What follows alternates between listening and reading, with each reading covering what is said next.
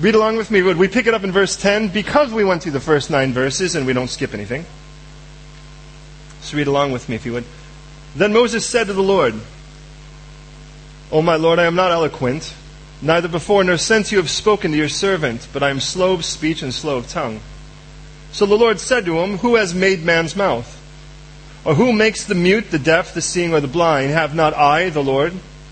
Now therefore go, and I will be with your mouth, and teach you what you shall say. But he said, O my Lord, please send by the hand of whomever else you may send. So the anger of the Lord was kindled against Moses, and he said, Is not Aaron the Levite your brother? I know that he can speak well, and look, he also is coming out to meet you. When he sees you, he will be glad in his heart. Now, you shall speak to him and put the words in his mouth, and I will be with your mouth in his mouth, and I will teach you what you shall do. So he shall be your spokesman to the people, and he himself shall be as a mouth to you for you. You shall be to him as a God, as God. You shall take this rod in your hand, for which you shall do the signs. So Moses went and returned to Jethro, his father in law, and said to him, Please let me go and return to my brethren who are in Egypt, and see whether they are still alive. And Jethro said to Moses, Go in peace. And the Lord said to Moses in Midian, Go return to Egypt, for all the men who sought your life are dead. Then Moses took his wife and his sons and set them on a donkey, and he returned to the land of Egypt. And Moses took the rod of God in his hand. And the Lord said to Moses, When you go back to Egypt, see that you do all the wonders before Pharaoh which I have put in your hand. But I will harden his heart, so that he will not let the people go. Then you shall say to Pharaoh, Thus says the Lord, Israel is my son, my firstborn. Now I say to you, Let my son go, that he may serve me. But if you refuse to let him go, indeed I will kill your son, your firstborn. And it came to pass on the way at the encampment that the Lord met him and sought to kill him.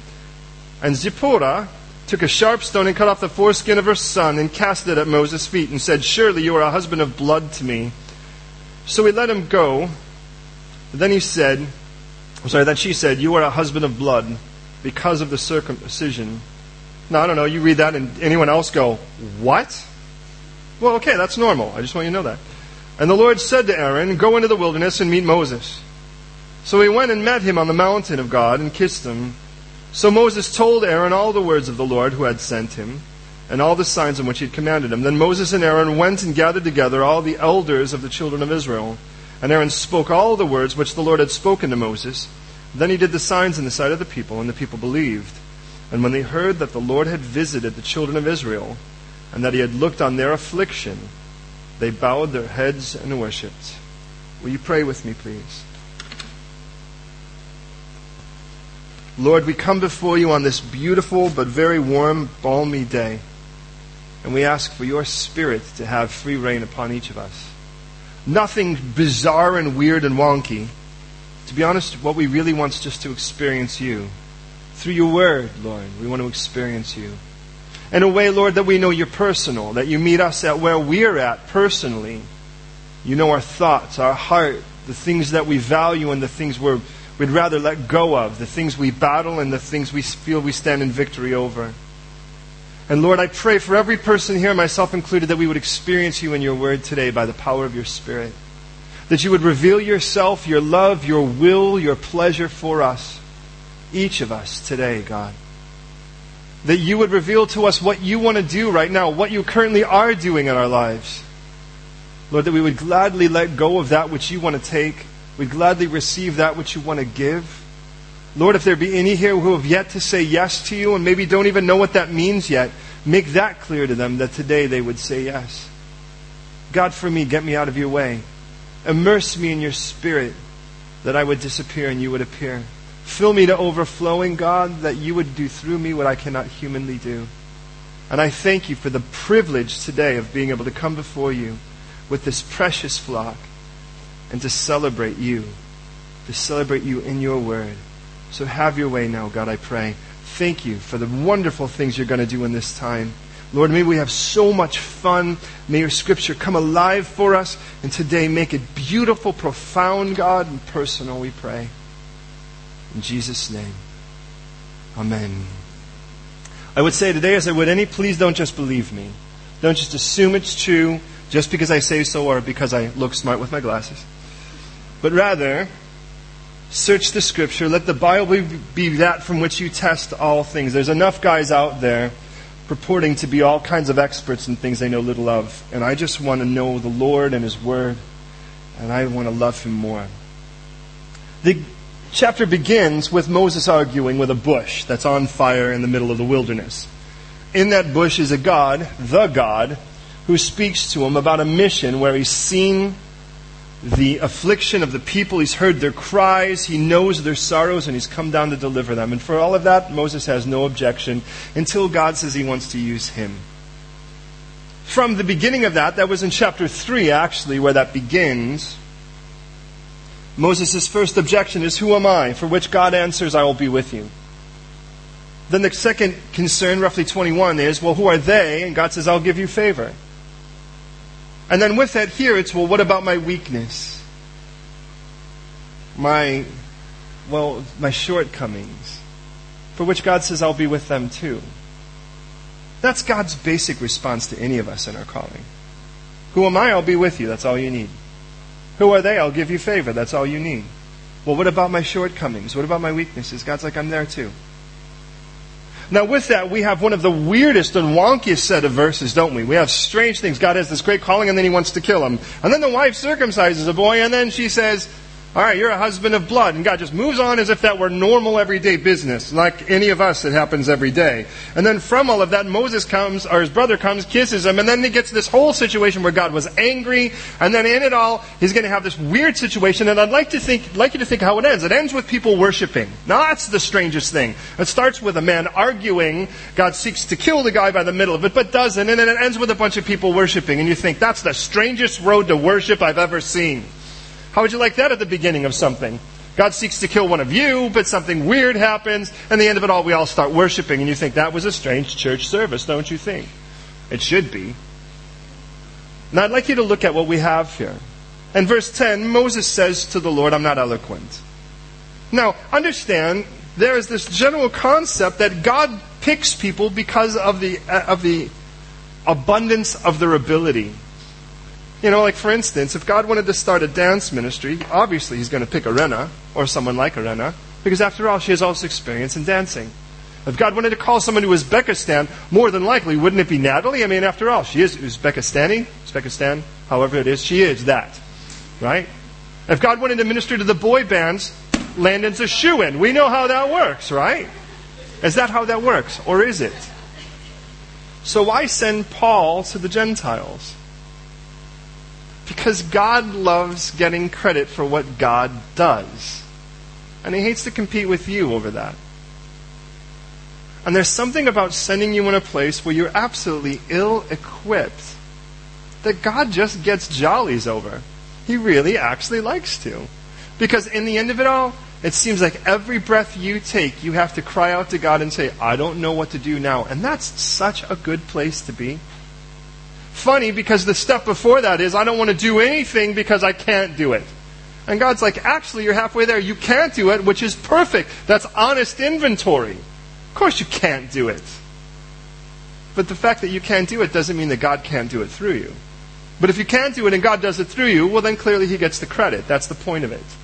And the Lord loves to put you in a place where you can do it. Can I dare say this? Marriage is something you can't do. At least well. You can muck up a marriage really well. Any human being can do that. You can muck up children a great deal because any human being can do that. But to be a good husband or wife or a good parent, only God can do that. Because to be honest, He has to slaughter the part of you that's naturally selfish to be that. Because selfishness does not work in either one of those circumstances or contexts. It doesn't work, by the way, as a friend either, does it? That's like, don't you, don't you think, you know what? I want to find three friends that are all totally selfish so they could abuse me and use me for all I'm worth. That would be awesome. Unless you're kind of masochistic, chances are you're not going to be that kind of person. And you shouldn't pick friends like that. Now, notice the argument in verse 10 because it's almost accusatory. I don't know if you noticed.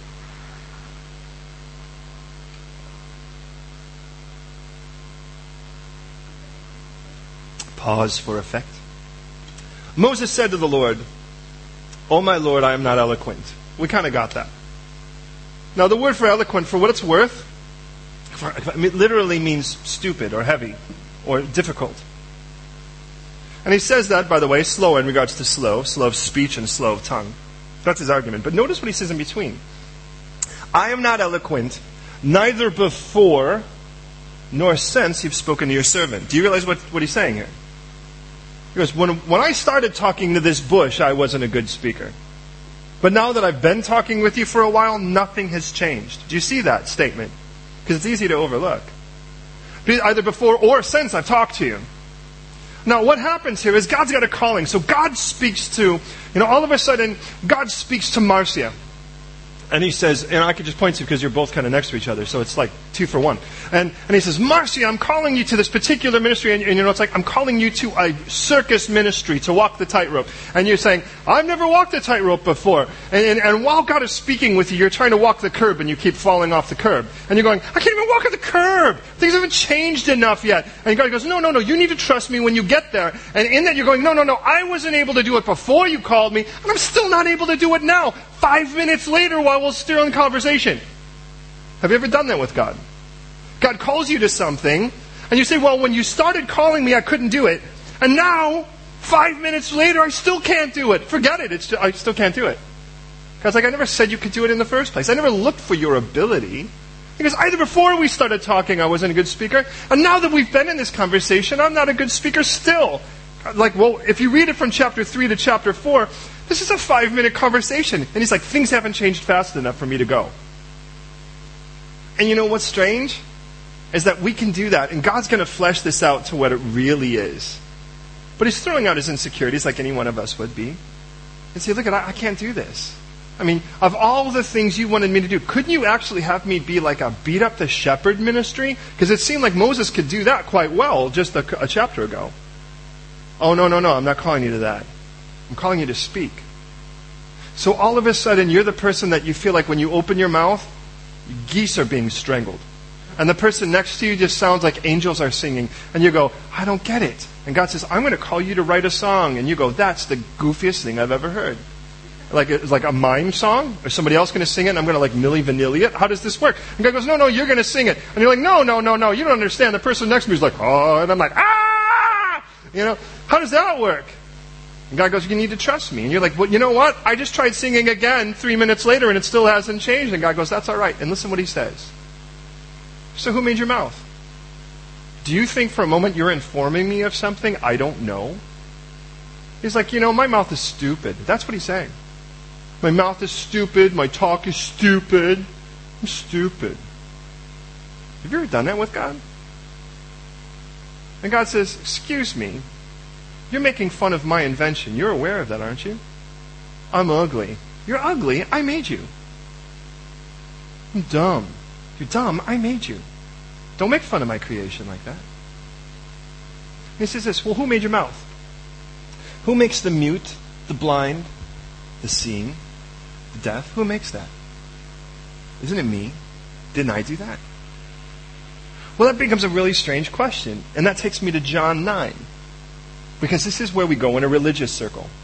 We, and by the way, you know how it happens? It happens like this. Somebody stands up somewhere and says, you know, I was doing really great, and then the devil jumped up, and I got a cold. And I said, I don't want, I rebuke you, Satan, and I got the flu. You know? And then from that, I don't know, I just must not have been praying enough. And now I got pneumonia, I'm going to die. And Satan's just beating on me, beating on me, beating on me. And, you know, and all of a sudden, somewhere in it, it's like kids wake up and they're like, oh, where's Satan? Where's Satan? He's around the corner. I'm going to get a cold, man. I just know it. And this is what God says. It's my job to handle this, not you. In chapter 9, there was a guy born blind. Not the tough thing. Now, if a guy goes blind, the, the, the, the conclusion normally among the, the religious community is, well, someone did something, he did something wrong. And he did something so wrong, God made him blind. He must have been a luster. You know, somebody was walking, and all of a sudden they were waving to a friend, and a bus went by and poof, took his hand off. He probably stole a lot. And God took off his hand so he couldn't steal anymore. That's how that works. I mean, that's the mindset. Well, what happens when a guy's born blind? He didn't have a chance to do anything, and that's what the disciples asked Jesus. So who sinned that this guy was born blind? Was it his parents? How unfair for the guy. Was it something he was yet to do? Did he sin in the womb? How was it? Now, the natural assumption is somebody born blind must be a punishment from God or Satan. And Jesus says, Neither. And this is what he says, actually. Listen to this. Neither this man nor his parents sinned. This is John 9 3. But that the works of God should be revealed in him. God says, I made this guy born blind. I made him that way. Why? So that I can show my glory in him. And you go, I don't get it. You see, I'll put it this way your weakness is God's stage, God's platform. And we're so busy in this world hiding our weaknesses. And then you know what? You get to a church service where people are just humble and it sounds like something weirder than an AA, you know, time because it's like, you know what? I'm a this and I was that and Jesus cured me of this and Jesus took care of that. And people are so honest, you feel like nervous and uncomfortable around people because they're like, oh, I used to steal all the time. I was just a pervert and I was just a this. And I tell you what, I just beat people. I punched puppies for fun. And everyone's talking around and you feel like, well, I feel like I should make up something just to fit in. I um, stole gum and threw it at people or, you know, I mean, you've just, because, you know, everyone seems like, but uh, they're just being honest. And then, like, you know what? And then the Lord did something with that. I used to steal because I was selfish. And then, well, then the, then the Lord actually said, why don't you work and give to other people? And that's what I do now. In my case, I used to be a violent person. You know what God did? He made me a husband and a father, and they've never seen that side of me. To be honest, that side got crucified over 20 years ago. And then he made me a person who loves people. I used to hate people. Now look at it. It's crazy. And the idea is simple. God says, I picked you because of your weakness. When God speaks to the nation of Israel, he says, I didn't pick you because you were exceptionally smart or gorgeous or big or strong. I picked you so that I could show my glory. It's the same thing. That's the idea in 1 Corinthians 1 when he said, Not many of you were smart or brilliant, not many of you were mighty, now, if you came here to think, I just came here to feel smart and mighty, well, maybe that might be the case. But can I dare say that God has a habit of picking, even if you were mighty, then He would put you in a place where something else you're not strong in. Because your, your weakness is God's platform. Now, if you're too busy trying to hold your rep and trying to make sure you look good, it becomes rough being a Christian because God will take that part of you that's weak and He'll shine a light on it and you'll be hiding it. But there's something about not taking yourself so seriously and taking the Lord seriously that is so relieving, isn't it? Those of you who know? Like where you stop trying to hide the fact you're not perfect. Anyone here actually still deluded enough to think you're perfect or close to it? It's okay not to be. Jesus actually loves imperfect people. By the way, might I remind you, He made you, He knows you better than you do. So He says, Who made man's mouth? Who made the mute, the deaf, the seeing, or the blind? Have not I, the Lord? Now, therefore, I'm going to be with your mouth. So don't worry about how weak it is, because I will be with your weakness. I'll be with it to use it to change the world. That's the idea. And by the way, and I'll teach you what you shall say. And I love the word teach here. For what it's with yada, the word that's in the Hebrew literally means to flow. And it comes from, because you know every Hebrew word comes from a verb. And the idea is simple Uh, yo, yo, yo, I'm going to flow. I'll flow right through you. Mm-mm-mm. So the first rap, I mean, think about it. The guy could beatbox because he was slow of speech. I mean, that's kind of the idea here. But it gets weirder because by the time he's done, it's going to look strange. I don't know if you ever really realized how this thing was. Moses isn't going to talk except to Aaron. Aaron's going to be the spokesman. That's what we get by the end of it all. So imagine what it looks like when they go up to Pharaoh. Here's Moses. He gets to be like the strong, silent type. And Aaron gets to walk next to him and they kind of walk up. Right? Moses goes. And Aaron goes, Let my people go! Now! How weird is that? Have you thought about that? Moses doesn't even get to talk except to his brother. He gets a whisper in his ear. And Aaron's got to be like, sure, that's what you really want to say? Or else. Think about that. And by the way, that's not what God intended. Now, look at it with me. So, verse 13 says, and now he actually gets down to it. Moses is like, well, what about me? What about them? What about my weakness? Finally goes, Oh, can you pick someone else? Now, that's what he's been saying since the beginning. We just haven't seen it because we don't see as God does. all of these objections, or really, if you think about it, he's laying before God his insecurities. But as he's laid before his insecurities, finally he just says, Oh my Lord. Now, how do you say, okay, boss, send someone else? How do you do that? Well, Moses does. And we read in verse 14 that the anger of the Lord was kindled against Moses. Now, did you notice the anger of God was not kindled when he threw all of his insecurities at God? Who am I? God didn't get angry. Who are they? God didn't get angry. My mouth is weak. God didn't get angry. Finally said, send someone else. God got angry.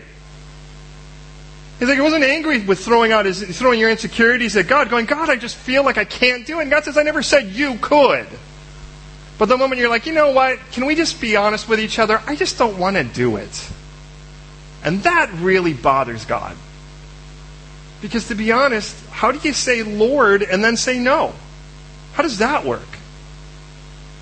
Now, it doesn't say that people are saved if they just confess Jesus as Savior. Part of your salvation is confessing Jesus as Lord. I think there's a lot of people, I mean, who doesn't want to get out of hell free card? But submitting yourself to someone you can't necessarily see every second and say, all right, what you say, well, you're the boss. Now, that's a different story altogether. And to be honest, that's, that's the problem we all have. I mean, we want to rule our own world. Wouldn't it be great if Jesus just enlisted himself to serve us for whatever we wanted to do with our life? But he saved us so he could be the Lord of our life. Deliver us out of that. So he finally goes, Can you just send someone else? Lord, please, boss. In the anger of the Lord was kindled against Moses, and he said, Is not Aaron the Levite your brother? Look, he's coming. He can speak well. As if, by the way, what God was looking for was actually someone with a greater inventory of personal or natural needs. Let me just say this. What God is looking for is to do something supernatural. And if He's looking to do something supernatural, all of your natural gifts are irrelevant. If you are a natural teacher, that does not mean you can spiritually teach. I've listened to guys who could teach natural things extremely well. I listened to a guy once talk about how to change a carburetor and how it pertained to something spiritual.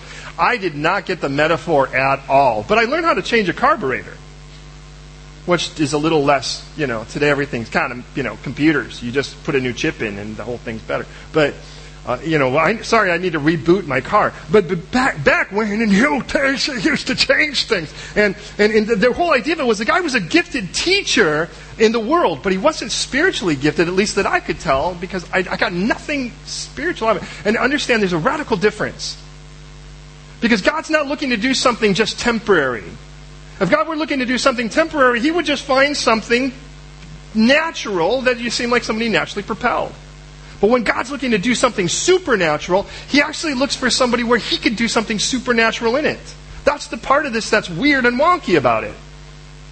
So all of a sudden, God may not pull Landon out or myself to write a song. He'll pull somebody that doesn't even know how to sing, and then all of a sudden he invents auto tune. So what difference does it make? And you know, and all of that, all of a sudden this song like changes the whole world, and people go, "Oh, I realize that I need Jesus now." And you're going, "How did that happen?" Because God didn't do something for just natural; He did it supernaturally. And if He's going to do it supernaturally, you can start with nothing, and it doesn't matter. You know, and that's the beautiful part about this. God isn't looking, oh, now who's already naturally most gifted in this area? Let's use them. God is just looking, I could use anyone because I'm the one who has to do it anyways. What he's looking for is the person most available, not just the most able. And the most available, oddly enough, at this point, doesn't even seem to be Moses. Who made your mouth in the first place? Do you really think I'm surprised by this? He goes, send somebody else. Look at, okay, if you really want to, I'll, isn't, isn't Aaron coming to meet you? Isn't he your brother? Well, then I'll tell you what. And notice, by the way, in verse 15, you will speak to him and put the words in, in his mouth, and I will be with your mouth and his mouth. Even though he can speak well, God's still going to have to be with his mouth to get this done anyways. Did you notice that? He doesn't say, I'll be with your mouth so you can whisper the right thing to your brother and then he can say it. He says, what needs to be done, I have to say it. God says this.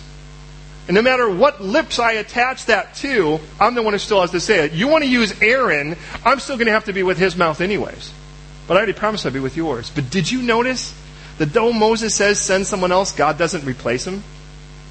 He doesn't say, well, I tell you what, then sit down, Junior, I'll just use your brother. He doesn't. He says, I'm going to still use you anyways. But unfortunately, I'm going to use you in a lesser role than you could have been used in. But don't miss that. Maybe you're in a situation right now where you're fighting with God.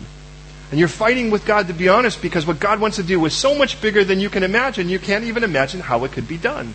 Like you had to imagine how it could be done, anyways. And in that, God says, I want to do something magnificent. And you're like, well, you're God. You can. And God says, I want to use you. And you're like, okay, well, that's where the problem is. As if somehow God was, uh, was intimidated by your weakness or mine. And you're like, but God, I'm. And God says, I know all that. And you're like, well, you know what? Can I just be honest with you? I just don't want to do it. God says, well, you're going to wind up being a part of it anyways. Because I love you enough to do that. You just don't get to get to do it as well as you could have before. Now look at if God has something really crazy to do, wouldn't it be cool to let him do it and see what happens? Could you imagine if you're just like, all right, cool, God, just do it. And you're like, I don't know how. I don't know. And God's like, well, look. And you're like, you know, that's going to take a lot of money. God says, don't worry about that. That's my job. Well, you know what's going to take a real, you know, it's going to take some safety and security and it's going to take some details to get worked on. God says, do you really think I'm going to miss a detail in this? Everything revolves around people with God. All everything else, by the way, are just details God works out to get to those people, including in this case, to set them free. Now, are you fighting with God today? Now, maybe what you're doing is you're fighting with God and you've convinced yourself that you actually can't do it when really, in the end of it all, you just won't do it. Can we just be honest today? Because the difference is insecurity or rebellion. By the way, here, God fleshed out the fact that Moses was rebellious. Like, no, no, I really just don't want to do it. Because well, I'll tell you what, I'm going to bring your brother in, but you're still going to do it anyways. Make sure you do everything. So Moses went and he returned, verse 18. And I want you to see the reluctance of Moses in this. He returned to Jethro, his father in law, and said to him, Please let me go and return to my brethren who are in Egypt and see whether they're still alive. Now, do you notice what he just said? He did not tell his father in law, and maybe you wouldn't tell your father in law, I'm going to go and stand before the seemingly most empow- powerful person in the world and tell him he needs to let go of all of his slaves. I don't know, maybe you wouldn't say that. But what he said is, you know, I was just thinking of maybe going back to Egypt a little bit and just checking to see if my family's still there. When really what God said was, I'm going to call you to change the world.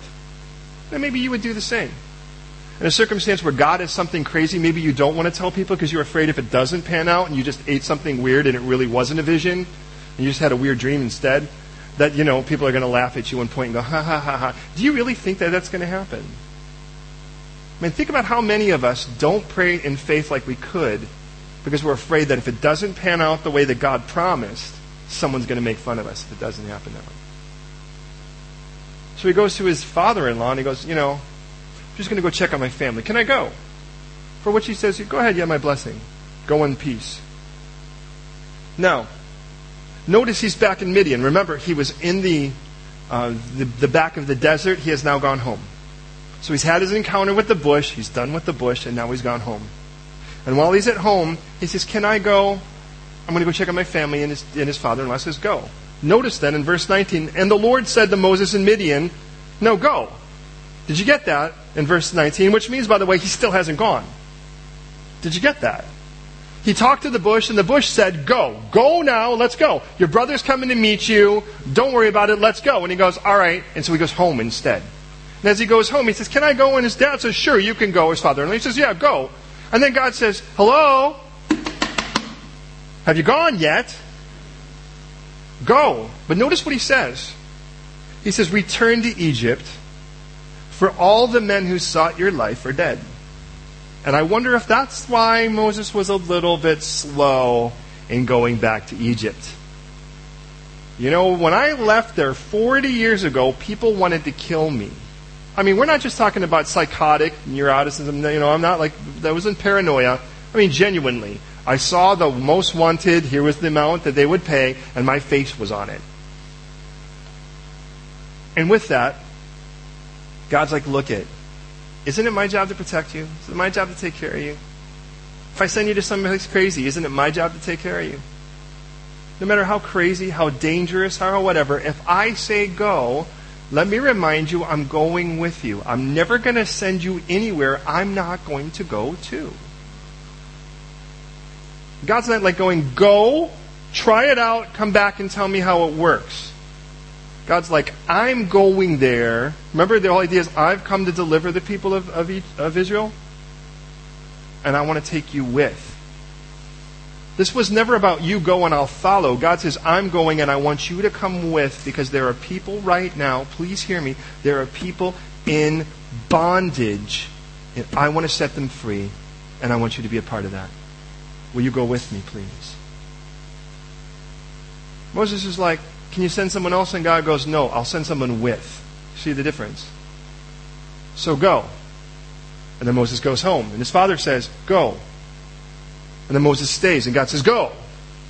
Those people that were going to kill you, don't worry, they're done. They're over. You are no longer, your life is no longer in danger by the sword of Egypt. So what happens? So Moses, verse, 5, verse 20, takes his wife and his sons and sets them on a donkey, and he returned to the land of Egypt, and Moses took the rod of God. Interesting, because he called it your rod, or this rod in verse 17. So we've gone far with this thing. Now it's God's rod. In verse 20 it says, Then the Lord said to Moses, When you go back to Egypt, I want you to make sure you do everything I told you. Don't you dare for a moment just do part of it. You've got three really cool signs. Why not do them all? Be really cool. Do them. Do what I've called you to. They're really crazy things. People are going to buy it. They're going to go with this. Make sure you do it. By the way, they're all supernatural. So they're not just cool little card tricks. But when you do those things, I want to warn you, I'm going to harden Pharaoh's heart. And you go, oh, this is really great. Aren't, isn't this to convince, you know, Pharaoh? He goes, no, this was to convince God's people. And you go, well, wait, why would God harden his heart? And what does that mean? The word for, it, for what it's worth, could you say the word chazak? Could you chazak? Now come on, that's just Hebrew. Chazak. That was a little bit better. It's got to have that little ch in it, right? Chazak. Now, the word does not mean change. The word does not mean sway. To harden means to solidify the direction it's already going in. Understand, when God hardens a heart, He doesn't change their mind. He goes, well, you know, and because some people try to use it that way. Well, God hardens some people's hearts and he doesn't with others. I pray that God hardens my heart just to Him. Not, not in regards to hardening to Him, but in the sense that if I have the direction where I'm clinging to Him and I'm loving Him, then that God would solidify that conviction so I wouldn't sway in either direction. Does that make sense? And he goes, look at, Pharaoh already has a natural animosity towards you. And he goes, I'm going to strengthen that animosity because in the end of it all, I'm going to take down more than Pharaoh. I'm going to take down all of the land, all of the gods of Egypt because I don't just love the Israelites, I love the Egyptians too. And I want them to know that I'm the only God to worship. And the only way to do that, if I'd have just taken down Pharaoh at the beginning, the Israelites would have left and all the Egyptians would have been left going, what just happened? But God says, I'm not interested in that. What I want to do is I want to take down everything that's worshipped in Egypt so that everyone will know that I'm the Lord. And by the time they leave, it will not just be Israelites, it will be Egyptians too that will be leaving and saying, you know what? You're right. This is the only God. Because God loves the Egyptian too, friends. So when you think, God, that person's in bondage, just go ahead and kill that crack dealer, or go ahead and take care of this situation, and God's like, look, you know what I want to do? I want to take down every God these people worship. So then in the end of it all, all that will be left will be me. So with that, when you go back, be sure you do all of this, and he says, well then, and when you do, I'm going to harden Pharaoh's heart. And then he says, look at it, he's not going to let the people go. Verse 22, he says, and then you shall say to Pharaoh, listen, Israel's my son.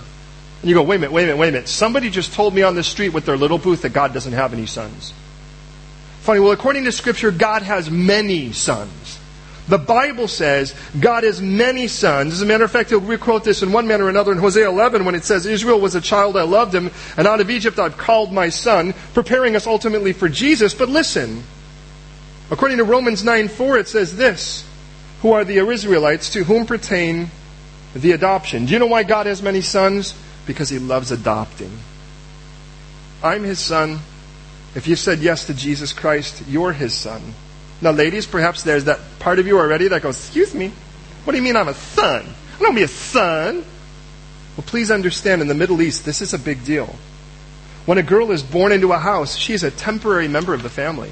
Now, I don't mean that in any cruel way. It's very simple.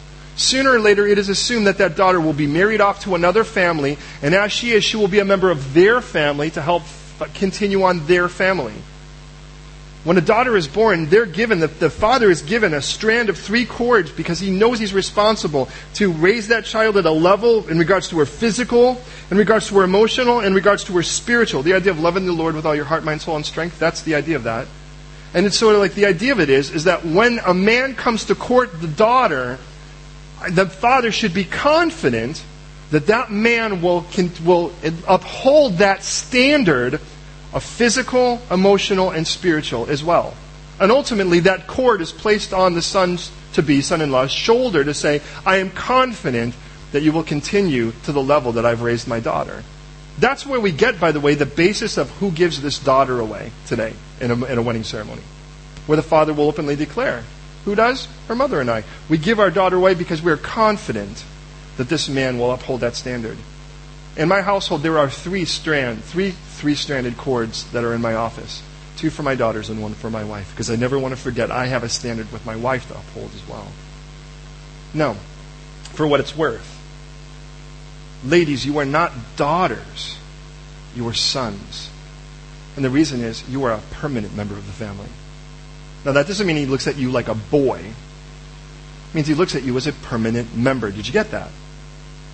And the reason I say that is my God is about adoption. So when someone says God has no sons, ladies freak out that person and say, Funny, I'm a son. And let's see where they go with that.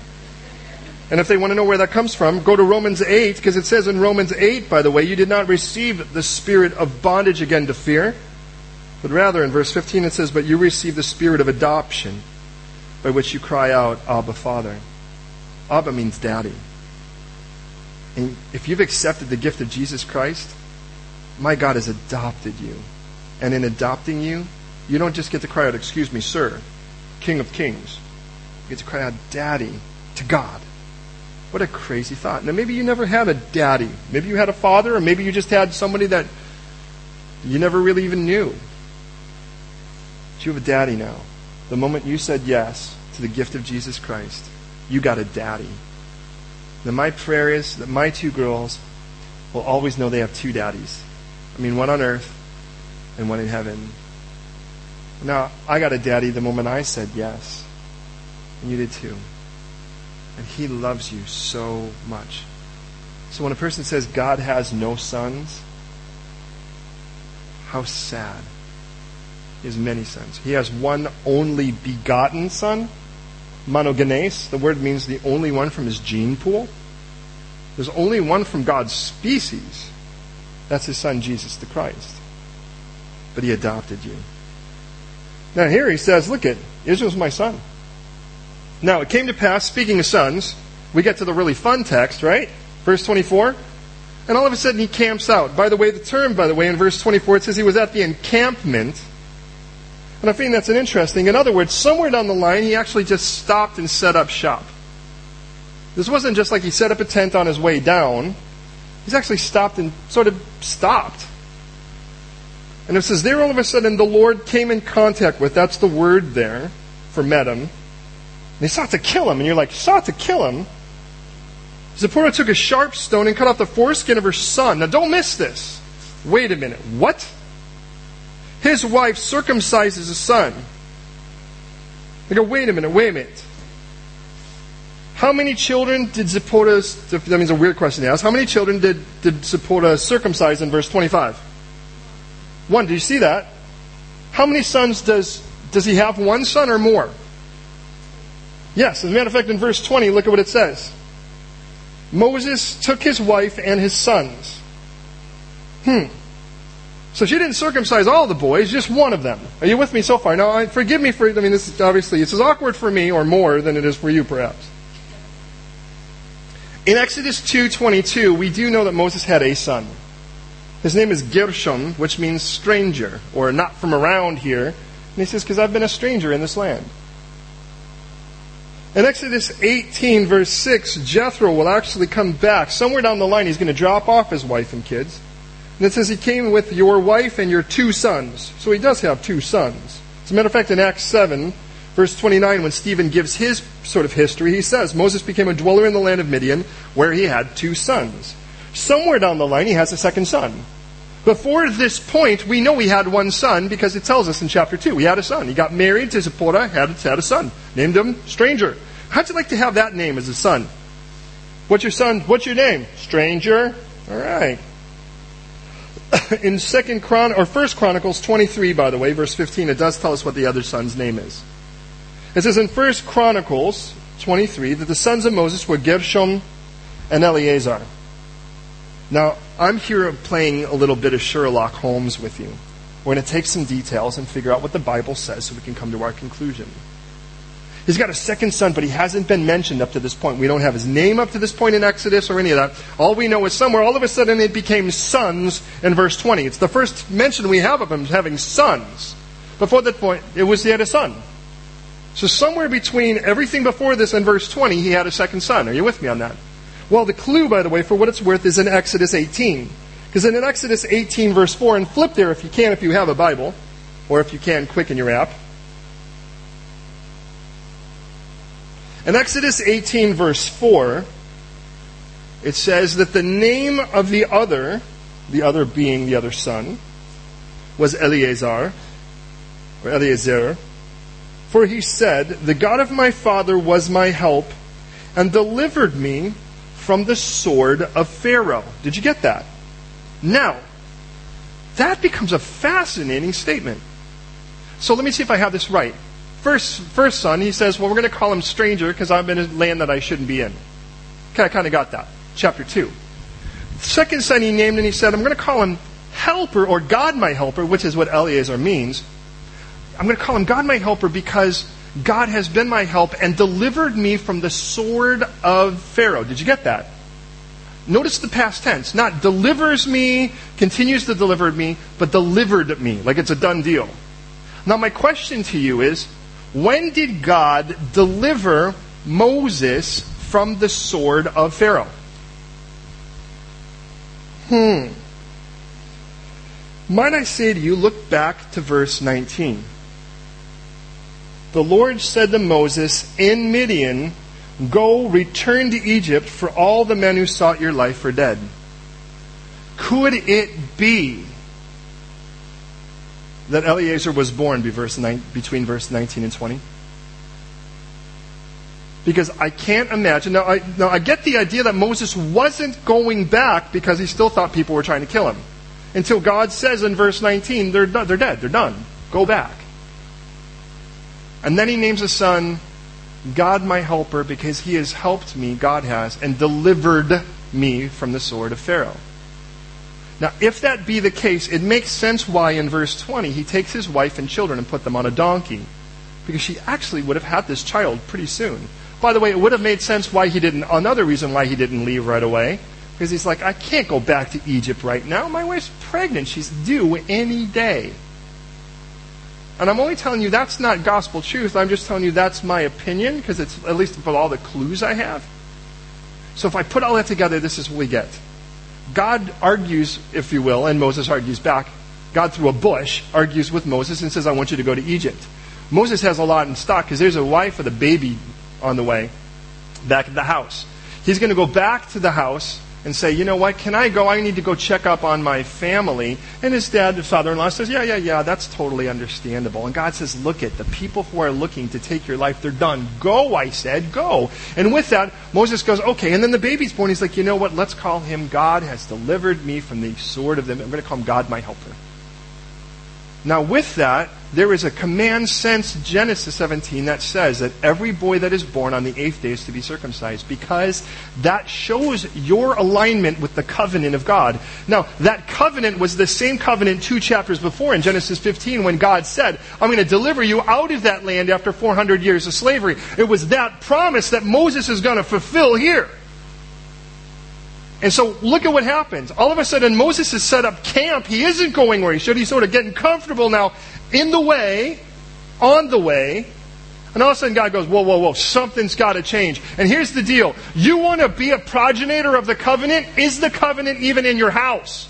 Because it's not right now. You've got a boy, and you're not doing what you're supposed to with the boy.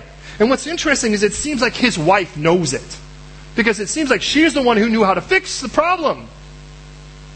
Praise the Lord for a wife, by the way, who steps in, or this would have been a much shorter book. Now, by the way, for what it's worth, notice, notice, by the way, in verse 26, it says, So he let him go. Did you ever wonder what that means? So he let him go. Means that somewhere down the line, they were set up camp, and all of a sudden, God's like, ah, like this. And his wife jumps up and circumcises the kid, and God's like, okay, we're done. Could you imagine? And then you know it's like, and you think, wow, I had to deal with God, and now he's got to deal with the wife. He goes, You're a husband of blood to me now. Look at what you made me do. Some of you wives, you know what that's like. Some of you husbands know it even better. Well, the idea here, in all of this, she saves his life and all this, but here's the point, beloved, because we can look at this and go, how in the world does that pertain to my life? In every way. Because if you're the one person, you want to see your friends grow in Christ, and you want to see people grab a hold of the promises of God, the question is, are they even in your house? Are you really willing to take it to your own house before you're willing to take it to the world? Because if you don't, what are we doing? God looks and he looks at Moses and he goes, Really? I can handle all your shortcomings. I knew about your mouth and I knew even about your lack of willingness. The question is, you know, in all of that, the worst part about this isn't that you even want to fight me about your calling. The worst part is you don't even want to bring my promises home before you're going to bring them out to the rest of the world. I understand why in 1 Timothy and in Titus it talks about a guy that's going to be a leader or even a guy that runs errands in the church, which by the way is what a deacon really is. The word really means to run an errand. So when someone says, don't mess with me, I'm a deacon, I'm like, tell them, tell them, go get me a donut. I mean, that's what they do. Anyways, but you know, they're not, it's like, give a guy a badge and he thinks he's a sheriff. Anyways, with all that in mind, think about this. God says about even those people, I want your house in order. Before you're going to try to get into, to get into my house and do something, I want your house to be in order first. I want your children to believe. I want your wife to be one that respects you.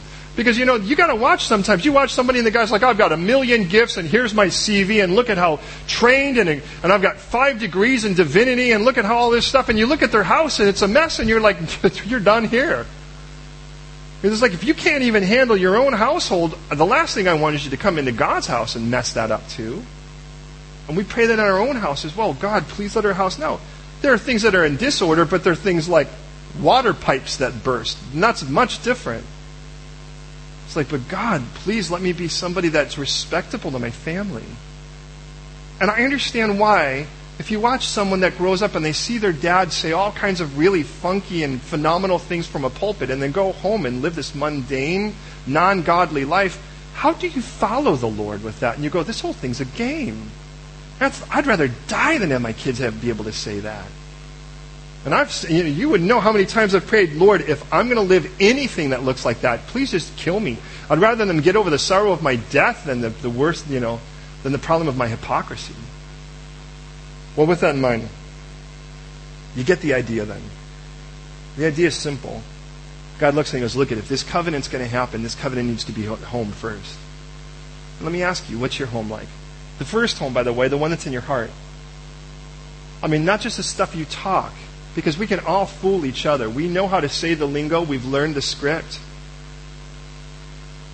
We want to pray that God delivers somebody out of bondage. What about you? Is there bondage in your own heart? Can you lay it before Him and take it home. With all that's being said today, please understand, I got to take this home too.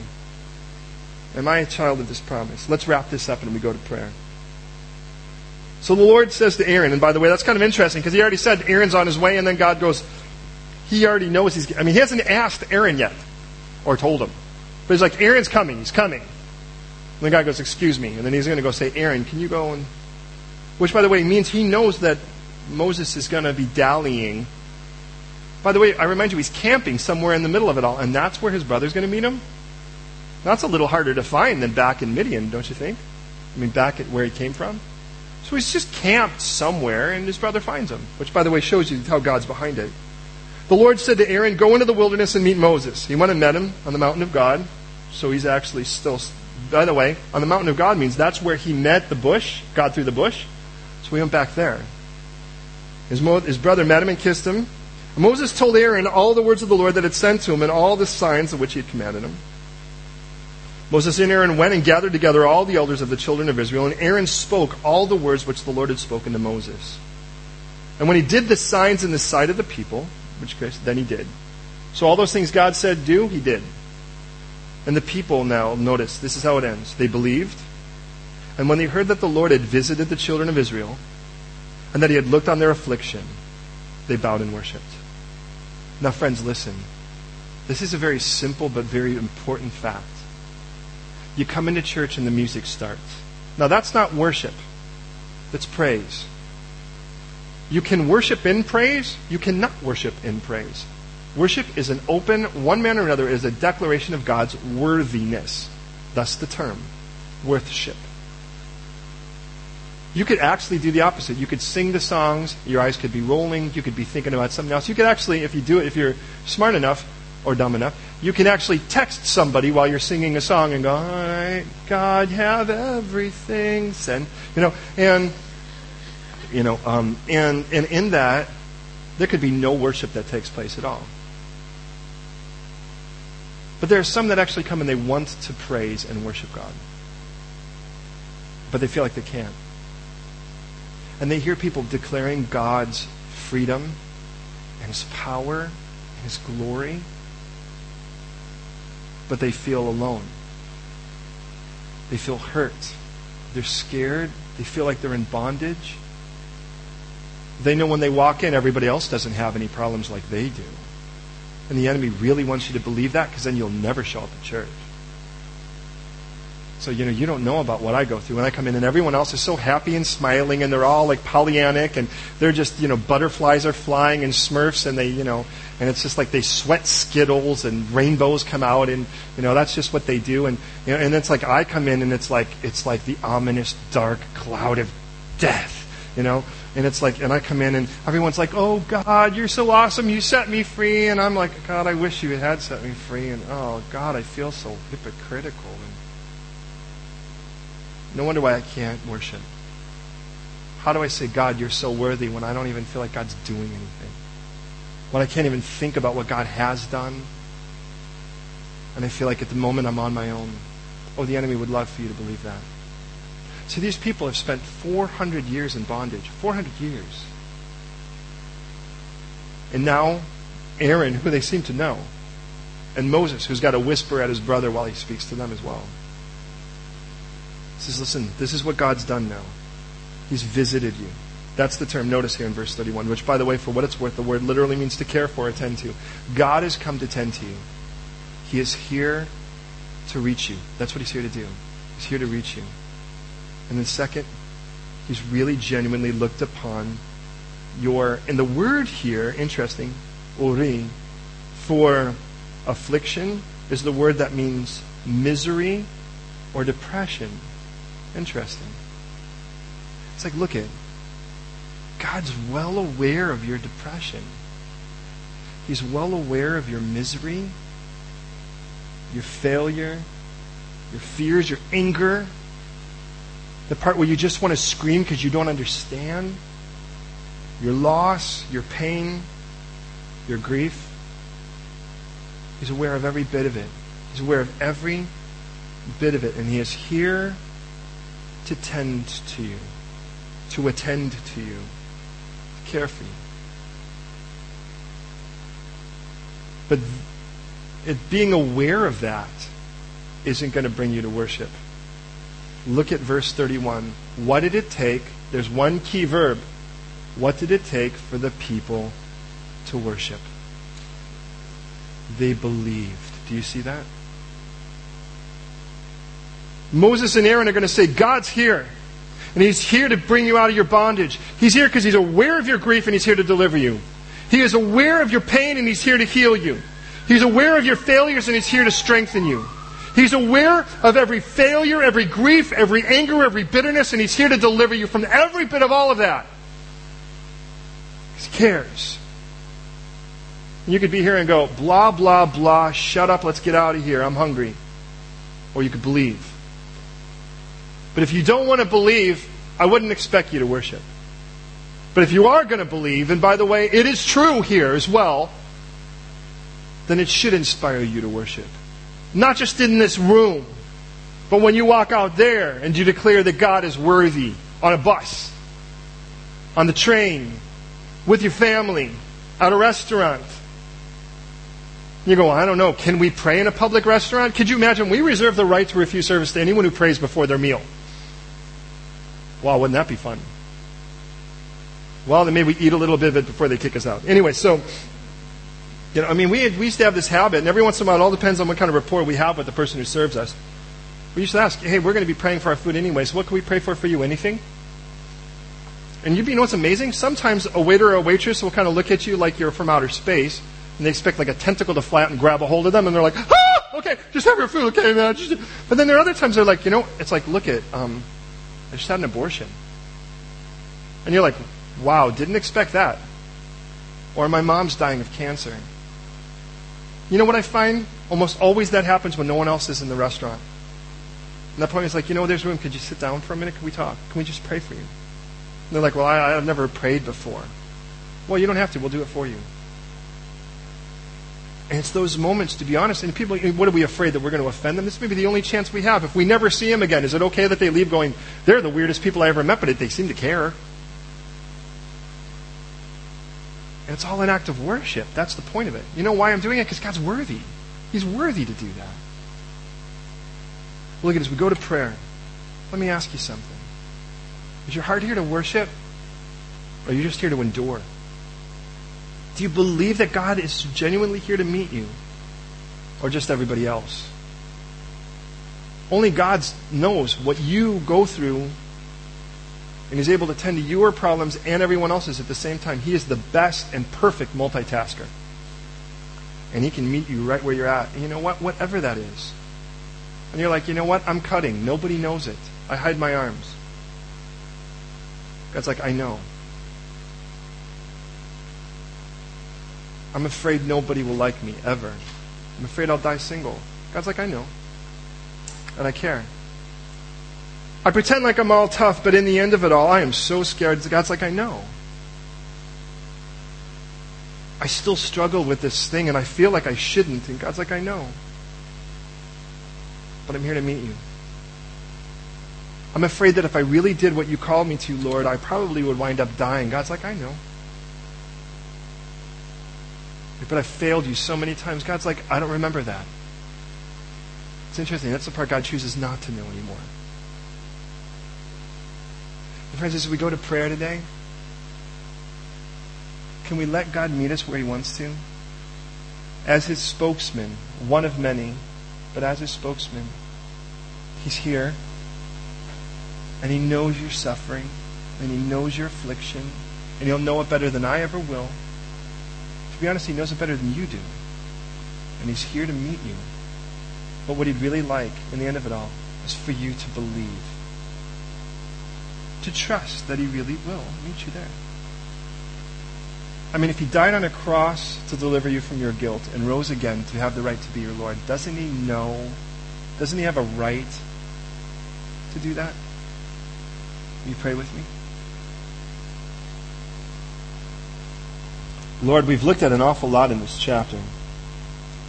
We've looked at someone that seems like they throw all of their weaknesses before you, and then in the end of it all, you just flesh out the fact that they just don't want to do it. So, Lord, I pray for us. If there's anyone here, first of all, if that word's for them, and they've been fighting the calling you've placed on their life, and they think that they have legitimate reasons, but in the end of it all, if you fleshed it out, what would really be is just they just didn't want to do it. Then, Lord, I just pray right now that you would show them that, and in that, change them today, Lord unhardened their heart. That's a heart you haven't hardened that way. That's clear. And Lord, if there are those here who really, it seems like all of their, their prayers are public, all of their giving is public, all of their service is public, all of their everything is public, but there's really nothing in the house. There's no covenant in the house. Change that today, God, I pray. That we wouldn't be church Christians but we would be your children because you are so into adoption. And Lord, I know right now that you want to change that. Lord, that everyone in our house, that our hearts would be genuinely circumcised and soft to you. So, Lord, don't let us just be people who just act nice here and then live an entire life that's different from this point on. God, please change that. Bring the covenant to our house, I pray, Lord, please. And for those, Lord, who have been just in a place, Lord, where they feel like they're in bondage and in weakness and in pain, and, and they've forgotten that you're really here to tend to them, and they feel like you've passed them by for, and, and just gone to everyone else, show them how ludicrous that lie is, and show them today how you're here to meet them.